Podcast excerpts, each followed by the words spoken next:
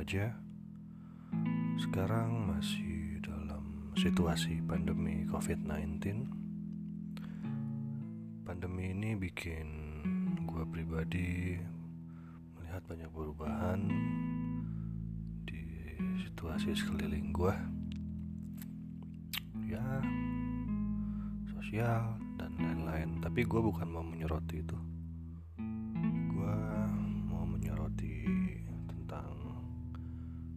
gue sendiri tentang hal COVID-19 ini ternyata gue sadari gue banyak mood gue tuh swing banget. Bukan berarti bukan berarti zodiak gue Gemini ya. Yang katanya mood swing berubah-ubah. Bukan. Hmm. tapi memang benar terutama dari sisi keluarga gue yang dalam hal ini orang tua gue dan sisi pekerjaan gue. Dalam sisi keluarga ya gue udah hampir ya kurang lebih sekarang mau jalan tiga bulan mungkin ya dari situasi pandemi ini. Gue nggak berani untuk ketemu orang tua gue karena orang tua gue udah pada berumur dan dan beruntung ya. Gue nggak tahu dia beruntung apa apa miris? Beruntung ya gue hmm, anak satu-satunya. Orang tua gue di daerah lain dan gue di di Jakarta. Di sini gue nggak mau memberanikan diri untuk pulang ya karena gue sangat sayang orang tua gue dengan berbagai opini yang katanya dan lain-lain ya berhubung orang tua gue udah pada tua. Gue gue anggaplah gue kemakan media itu entah benar atau bohong yang pasti gue sangat sayang orang tua gue ya alhamdulillah sampai sekarang mereka sehat-sehat aja. Dan gue kangen sama mereka plus kangen sama kucing gue ya sendirian. Tiga bulan jalan tiga bulan itu mood lo bakal berubah bahkan mungkin apa ya hal-hal yang biasanya lo konsisten atau yang bisa lo menjadi pribadi yang kuat itu lama-lama kayak bukan hilang sih. Lama-lama tuh kayak kikis terkikis. Nah, tapi uh, bukannya gue labil juga maksudnya emang menyadari tuh nggak bisa jauh-jauh nggak ketemu lama sama orang tua atau orang-orang terdekat kita ya. Itu bakal nge-impact yang ke diri kita sendiri. Jadi pribadi kita yang sebelum pandemi ini ya semua nggak ada tuh. Perasaan mood swing yang berlebih dan lain-lain tuh nggak ada. Gue nggak lagi depresi juga sih. Biasa-biasa aja cuman gue rasa ada beberapa hal yang bikin mood gue swing banget dan mungkin gue sedikit temperamen atau bahasa halusnya lebih sedikit uh, action tapi dipikirnya belakang. Tapi oke okay bagi gue selama gue nggak ngezolimin siapa pun. Di lain sisi di bidang pekerjaan gue ya baik-baik aja cuman ya gue merasa kurang produktif aja karena situasi seperti ini.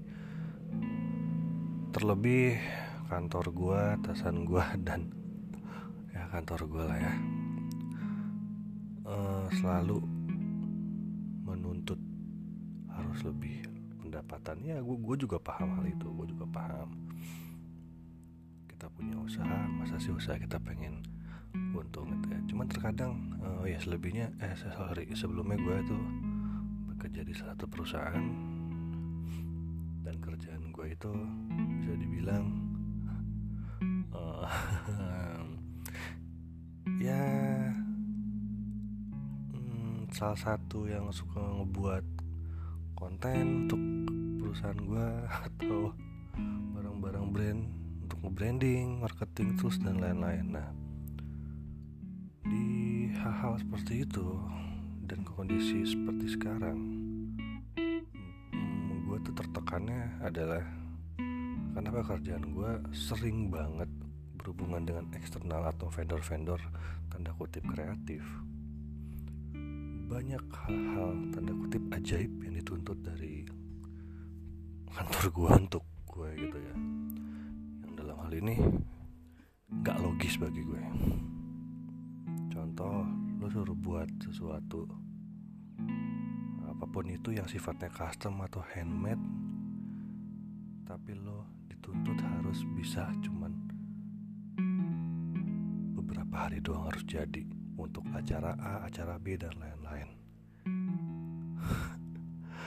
gue kadang suka bagi gue nggak apa-apa nuntut cuman kalau lo sekarang ada yang denger gue lo sebagai atasan sebagai apa pun itu yang lo punya anak-anak buah di bawah lo please lo harus tahu proses anak-anak buah lo di bawah itu seperti apa. Bukannya berarti lo menganggap semuanya pemalas kalau nolak.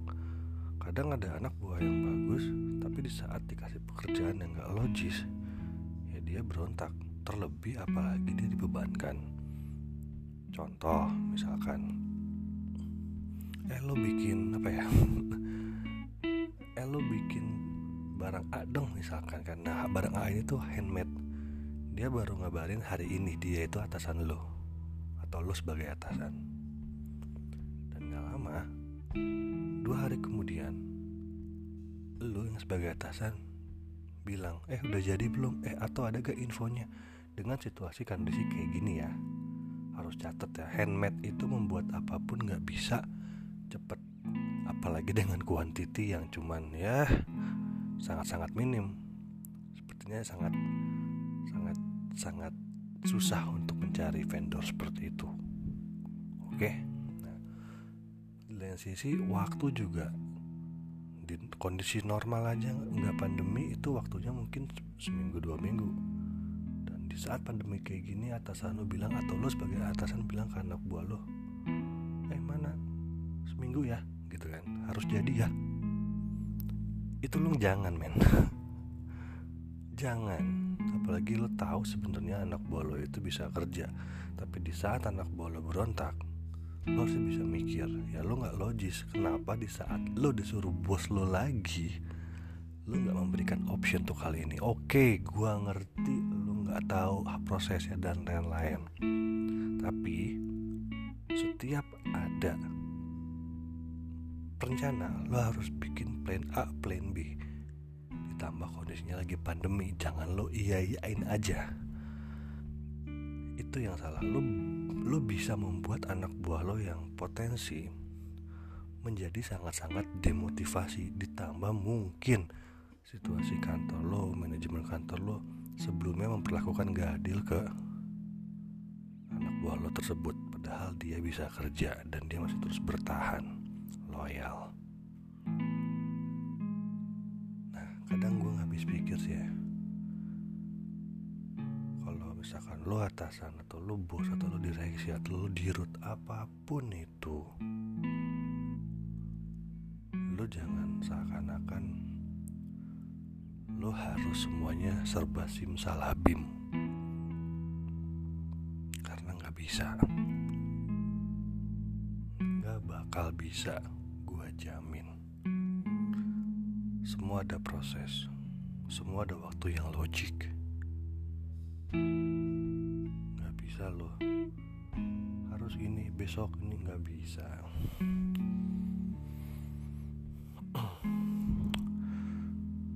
Dan yang terlebih gue aneh jujur gue lagi ada masalah tentang hal ini di kantor gue dan gue di kantor gue ini gue mungkin sekarang masuk tahun ke-6 atau tahun kelima lah kurang lebih sekitar segitu ya.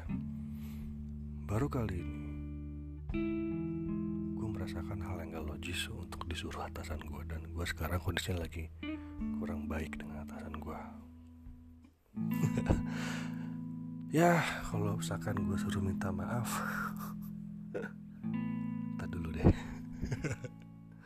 Bukannya gue gengsi atau gimana yang seperti itu ke gue sebagai bawahannya sekarang siapa sih yang zolim? Ya kan? Kadang orang tuh gini ya. Sehari-hari dia sholat dia dan lain-lain. Ternyata tuh untuk menzolimkan orang tuh mereka sadis banget sih. Tanpa mereka sadari atau mereka sadari. Itu bukan alasan. Itu sadis banget sih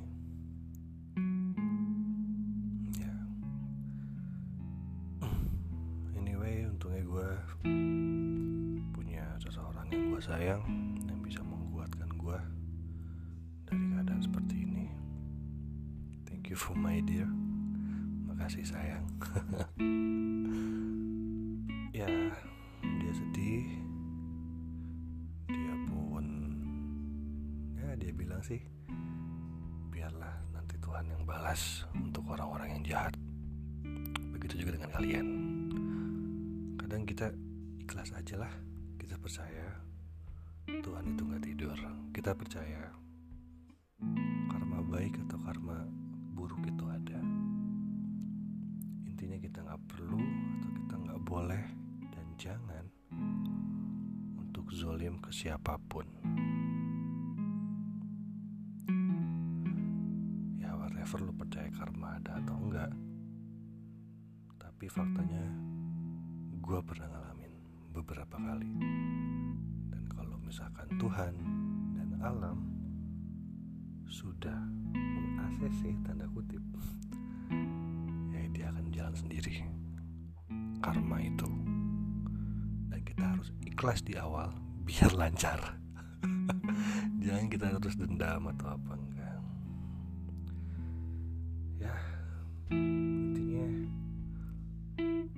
pandemi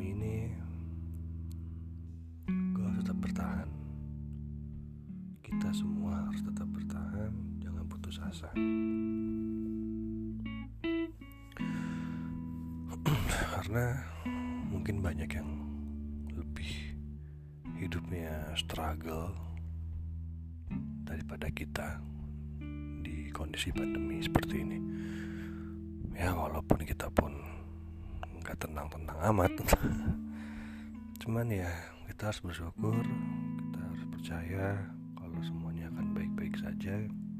Kita harus terus berjuang melawan COVID-19 mungkin itu aja yang gue bisa share ke kalian karena ya gue malam-malam gini pun gue bingung ya gue mau curhat sama siapa sama pacar gue dia udah tidur jam segini. Sebenarnya gue gak pernah menceritakan permasalahan gue selama hidup gue itu ke ke siapa pun. Maksudnya nggak pernah nggak pernah curhat ke banyak orang. Pas curhat cuman satu dua orang entah itu pacar gue atau sahabat atau teman dekat gue orang tua nggak tahu. Gue sebenarnya survive untuk hal-hal kondisi yang seperti ini. Uh, FYI aja ya gue dari kecil gue udah survive untuk menjalani semuanya. Banyak tragedi di hidup gue dari kecil yang harusnya gue itu mungkin udah gak hidup. Intinya sih gitu. Gue gak mau cerita detail apa itu. Tapi gue survive gue anak tunggal gue survive. Dan sampai sekarang gue masih tetap survive. Hmm, ya kita nggak tahu ya. Misteri-misteri ilahi. Kayak judul lagu tuh. Ya misteri-misteri kehidupan kita kita nggak bakal tahu sampai kapan dan di mana kapan berakhir kita penting on the track. Kalau gue pribadi ya kita nggak perlu jahatin orang sih. Apa pun itu. Lebih baik kitanya yang dizolimin gak apa-apa daripada kita yang zolimin. Semua itu ada hitung-hitungannya kok. Tapi bukan Tuhan yang itu. Kan Tuhan bukan bukan akuntan. Tuhan sangat rendah jika disuruh hitung-hitungan. Enggak. Gue yakin semua ini energinya ada. Dan Semuanya bakal fair. Gak perlu kita buat jahat Gak perlu kita ngerampas hak orang Gak perlu kita nyelakain orang. Tahun 2020 emang berat ya. Dari awal tahun aja itu udah isu banjir, udah isu mau perang lah Amerika sama China walaupun mungkin perang dagang entah itu ya dagang apa nggak ngerti gue. Atau mau perang apa lagi gitu ya PUBG mungkin gue nggak ngerti. Deh intinya udah banyak hal-hal yang membuat tahun 2020 ini gue akuin berat. Sekarang kita udah mau masuk pertengahan tahun lagi malah ya. Ya kan sekarang udah Juni ya? Ya. Dua hari eh dua hari lagi gue ultah nih. Dengan kondisi pandemi dengan kondisi suasana hati gue swing banget dan beberapa beberapa permasalahan yang gue hadapin. Tapi it's okay ini mungkin semakin gue dewasa semakin ujian dari Tuhan ya gue gue terimalah pun ya gitu. Kalian harus struggle. Jangan putus asa. Ya kecewa boleh cuman kalau bisa ayo kita bangun lagi. Kadang kita harus mensugestikan diri sendiri untuk semuanya baik-baik aja semuanya bisa lancar. Tapi kadang ada satu yang menggelitik gitu ya kalau sedang mengsugestikan men mengsugestikan diri positif itu antara mengsugestikan atau membohongi diri sendiri itu gue nggak tahu yang mana. Cuman selama itu menurut pandangan lo benar lo gak usah pusing lo membohongi diri sendiri atau mengsugestikan intinya ambil aja sisi positifnya yang lo yakinin. Dan kalau bisa jangan ambil negatif. Karena harus bahagia. Walaupun hmm, kesedihan tiap saat bisa datang ya. Cuman kita harus terus berharap bahagia. Bahagia itu bukan materi. Bahagia itu ya dengan lo ada masalah dengan lo sehat-sehat aja dengan lo melihat keadaan orang sekitar lo sehat-sehat dan diri lo sendiri sehat bagi gue itu udah bahagia sih. Sesimpel itu aja. Nah, ini bukan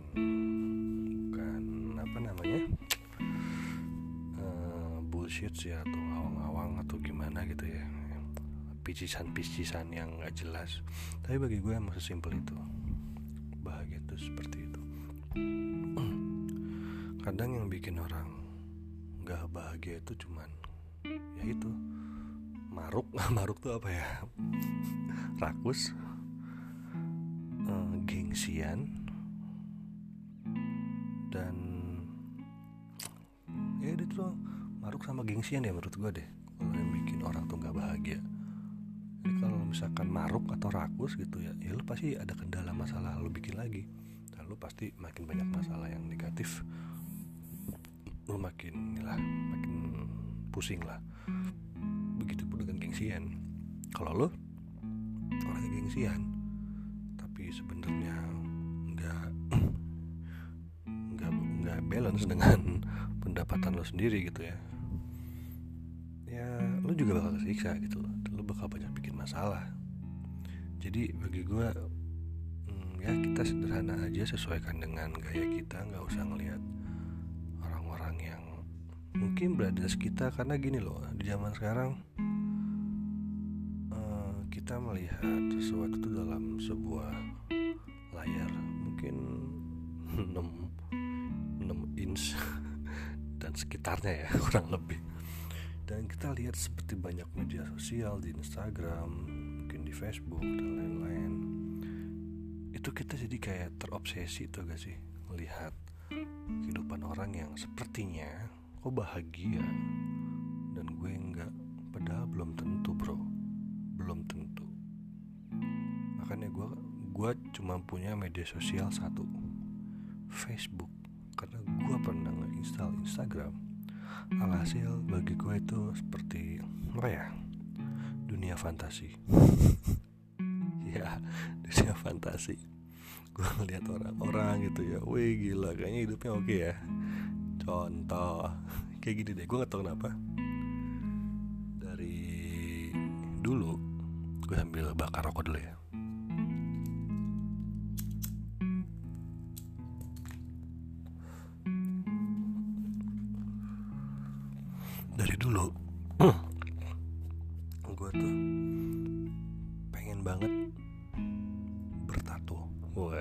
secara gue dulu sempet ngeband kan dan band gue ya band yang itulah yang apa ya yang keras lah band gue alirannya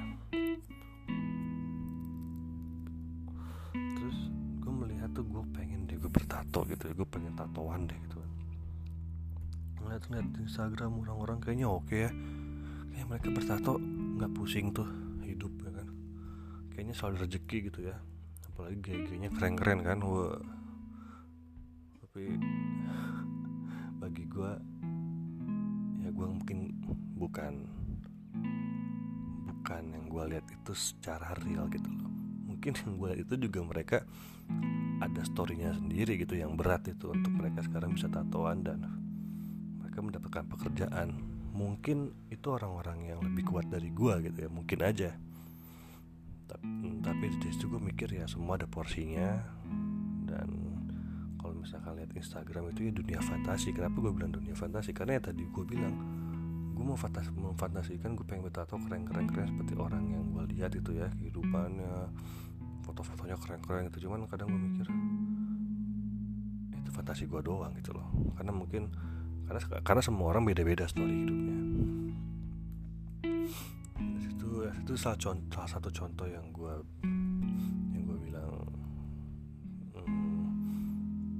apa namanya itu kehidupan sekarang tuh banyak yang uh, dari media sosial gitu ya maksudnya banyak yang kita nggak perlu sering-sering menyelam gitu ya ke media-media sosial. Kenapa gue bilang kayak gitu? Karena alam bawah sadar lo bakal menuntut lo untuk apa yang lo lihat itu oh, pengen lo rasain atau lo merasakan. Dan itu bagi gue udah nggak oke okay, apalagi sekarang banyak-banyak berita-berita yang nggak jelas ya yang berita-berita yang nggak penting tapi dia beritain tentang kepikiran gitu kan secara nggak sadar. Masa sih si dia gitu?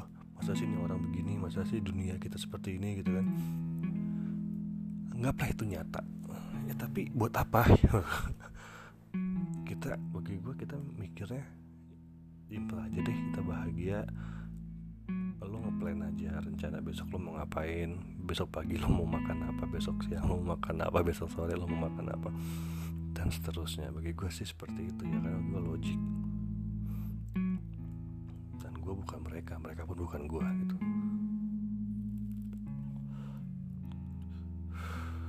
Nah jadi di podcast kali ini sebenarnya gue juga bingung ya temanya apa ya. Cuman pengen curhat aja sih terus sama kondisi kantor gue dan gue kangen orang-orang apa orang tua gue gitu ya. Dan gue ngekos. Gue ngekos ya ya berasa lah sendirian di kosan berbulan-bulan dan masalah pun masih ada aja. Ya untungnya gue masih punya pacar gue yang sayang banget sama gue dan gue pun sayang banget sama dia yang kita bisa berbagi cerita saling nyemangatin. Bagi yang jomblo hmm, semangat ya. Lo harus punya pasangan yang benar-benar ngertiin lo. Dan gue sama pacar gue gue pengennya merit di ya secepatnya lah. Gue ngomong-ngomong tahunnya. Pasti pasca pandemi gue harus fokus untuk gue ngelamar pacar gue karena gue sempat gagal untuk merencanakan hal itu di tahun 2018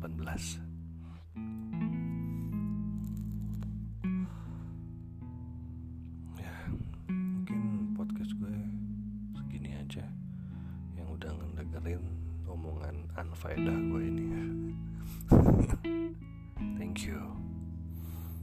Thank you. Dan kita tetap semangat kita tetap survive pernah zulimin orang lain. Karena semua ada yang lo tanam yaitu yang lo petik nantinya. Sekian dari gua. Hmm, selamat malam. Thank you semuanya.